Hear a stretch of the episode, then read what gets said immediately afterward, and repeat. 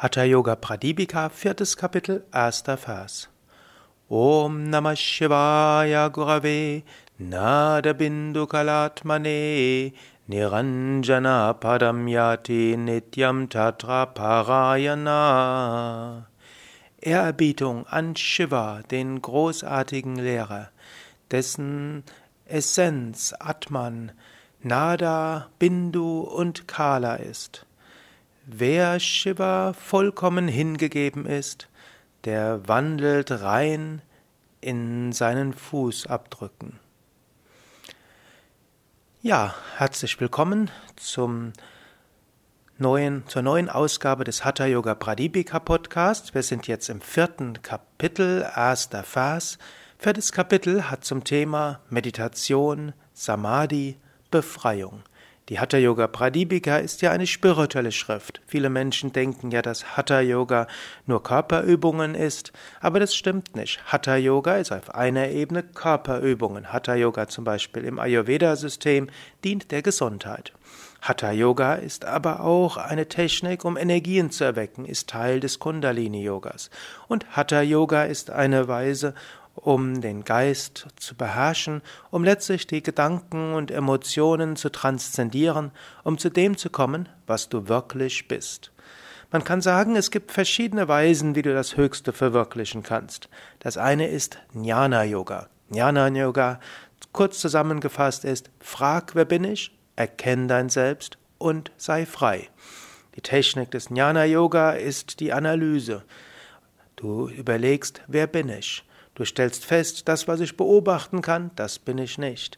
Mein Ich ist beständig und was auch immer ich beobachten kann an sich veränderten Emotionen und Gedanken und Identifikationen und Wahrnehmungen, das bin ich nicht. Und wenn du dich davon löst und dann wirklich tief analysierst, wer bin ich, kommst du dazu, ich bin reines Bewusstsein, ewig und unendlich, unabhängig von allem anderen, Satchitananda. Eine zweite Weise, das höchste Selbst zu verwirklichen, ist durch Bhakti Yoga. Bhakti Yoga Hingabe zu Gott. O Gott, du machst alles. O Gott, dein Wille geschehe. O Gott, bitte hilf mir. O Gott, du bist die Ursache für Bindung, du bist die Ursache für Befreiung. O Gott, o göttliche Mutter, bitte hilf mir, diese Befreiung zu erfahren. Und wenn du diese tiefe Hingabe hast, löst du dich vom Ego, vom Ego, du löst dich von allem Bedingten und so wird dich Gott zur Befreiung hinführen.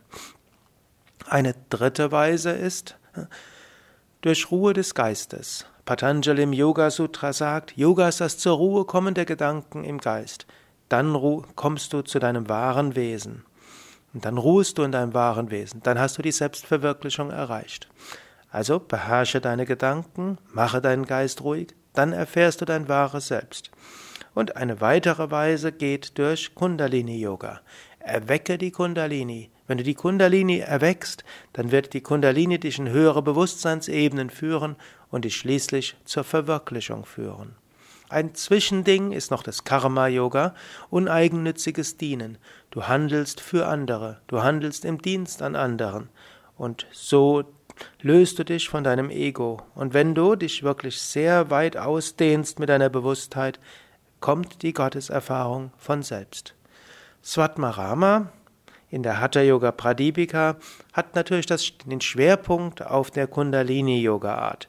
Du erweckst die Kundalini, über das Erwecken der Kundalini wird der Geist ruhig und du erreichst die höchste Verwirklichung. Aber im Hatha Yoga Pradipika werden auch die anderen Wege an, wie immer wieder erwähnt. Zum einen wird immer wieder erwähnt, dass es wichtig ist, für andere Gutes zu tun. Das wird nicht so häufig erwähnt, aber doch in einigen Phasen.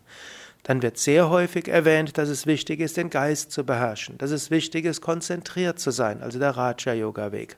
Und immer wieder wird auch auf Jnana-Yoga hingewiesen, wo es eben heißt, dass Gott Atman ist, das reine Selbst, dass dein Selbst unendlich ist und dass du dich mit nichts identifizieren sollst. Aber besonders häufig wird auf Bhakti Yoga hingewiesen, so auch in diesem Vers. Ehrerbietung an Shiva, Ehrerbietung an Gott, Ehrerbietung an den Lehrer.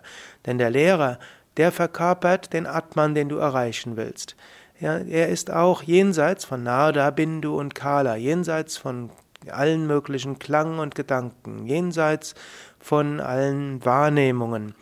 jenseits der Zeit und jenseits der Samen dieser Existenz. Und indem du Gott hingegeben bist, indem du auch deinem verwirklichten Meister hingegeben bist, egal ob er noch im Körper ist oder nicht mehr im Körper ist, führt dich das dazu, was du wirklich bist. Du kannst darüber nachdenken und du kannst dir bewusst werden, ja, Selbstverwirklichung ist möglich, Gottverwirklichung ist möglich und sie ist möglich durch ah, Jnana Yoga, frag, wer bin ich, erkenne dein Selbst und sei frei.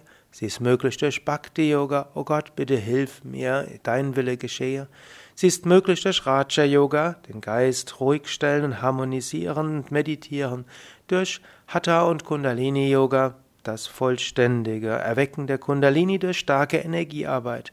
Und für all das ist Karma Yoga, das uneigene Dienen, uneigennützige Dienen wichtig. Und am klügsten ist, du kombinierst die Methoden und je nachdem, was gerade in dir angesagt ist, übst du mal das eine mehr und mal das andere.